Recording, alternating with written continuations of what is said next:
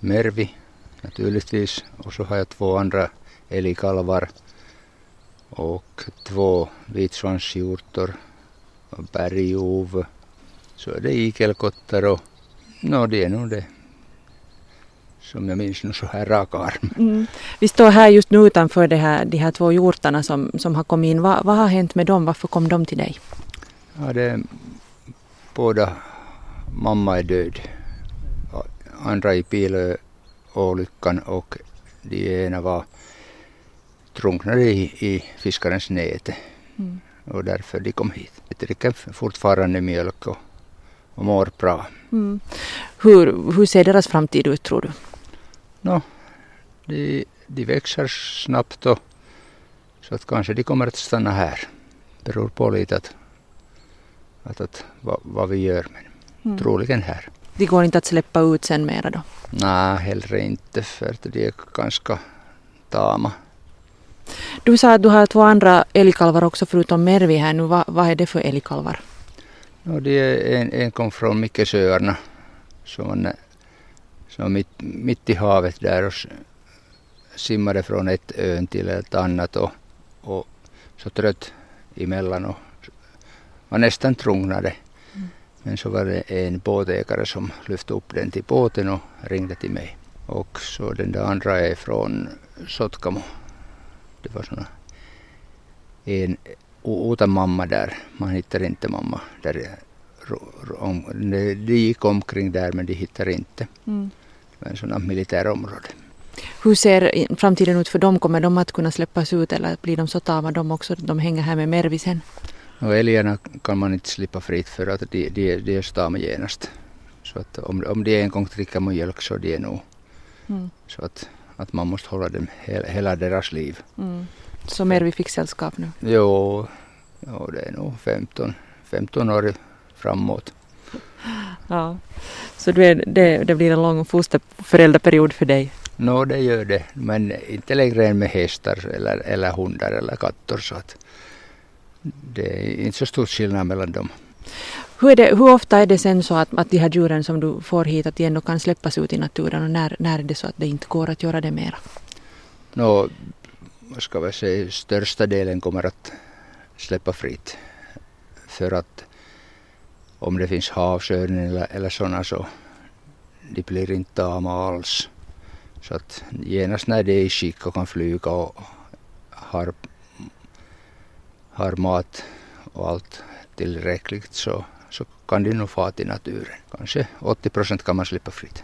Så det hänger på det hur tama de blir om man kan släppa ut dem eller inte? Jo, jo. Om de, om de följer efter människor hela tiden så det är nog lite svårt. Mm. Men att det är bara fråga om älgar tror jag. När är det då som man ska kontakta dig om man, om man ser ett djur ute i naturen som man misstänker att inte har en förälder eller, eller är skadad på något sätt? No, att man har inte föräldrar så man ska inte närma sig sådana smådjur eller unga som, som är ensamt för att oftast de har mamma där i närheten. Hare eller älg, älgkalvar eller hjortor eller sånt så de har mamma någonstans. Mm. Men om det finns sådana att, att man har sett att mamma är död så kan man kontakta genast. Mm. Och också om man ser att djuren är skadad, benen, vingen eller blodigt eller någonting sånt så, så kan man ta genast kontakt. Jag ska nu fråga om, om Mervi då som ju är en, en riktig kändis. Hur, hur mår Mervi idag? No, tycks vara OK så att det är stort, stort älg redan och väger ganska mycket och, och, och nu när hon har två kalvar där så hon trivs väldigt bra. Hon har tagit emot dem väl då, de här nykomlingarna?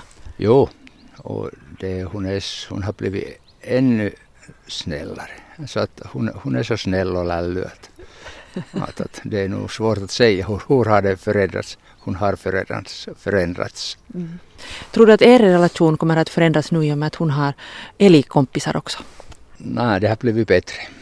För att uh, hon förr när de här kalvarna var ute och jag mjölkade dem här och Mervi där var in, inom staket så hon var lite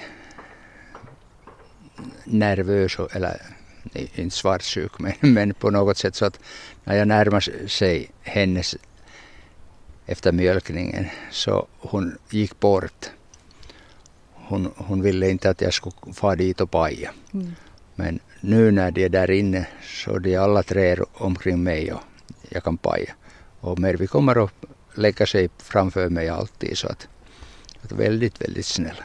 Vilka klienter är, är, riktigt besvärliga här? Har du, har du emellanåt sådana djur så du vet inte riktigt hur, hur du ska hantera dem? No, alla de här stora djuren och sådana så de är okej.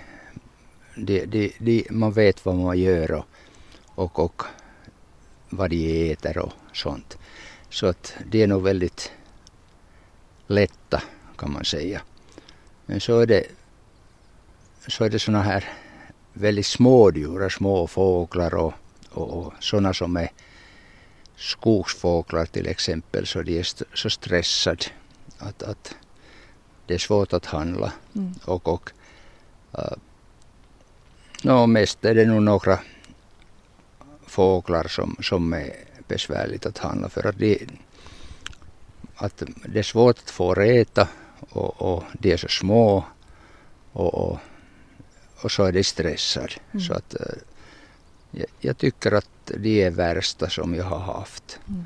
Och mer behöver mer arbete så att de behöver hjälp hela tiden nästan. Mm.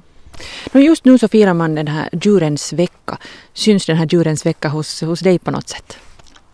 No, I alla fall alla frågar att jag skulle fara dit och vara med dem i någon fester eller sådana och prata om djur och sånt. Så att det påverkar det ganska mycket. Mm. Men här hos dig, hos dig har du djurens vecka varje dag? Mm, det här finns nog hela tiden 365 dagar per år så att mm. det, det är inte olika tider nu. Vad ger det här dig? Jag tycker om djuren och vill hjälpa dem. Så att, att, äh, jag vet inte att om man kan säga att, att det betyder eller någonting. Utan den, att man kan hjälpa, det är nog bra.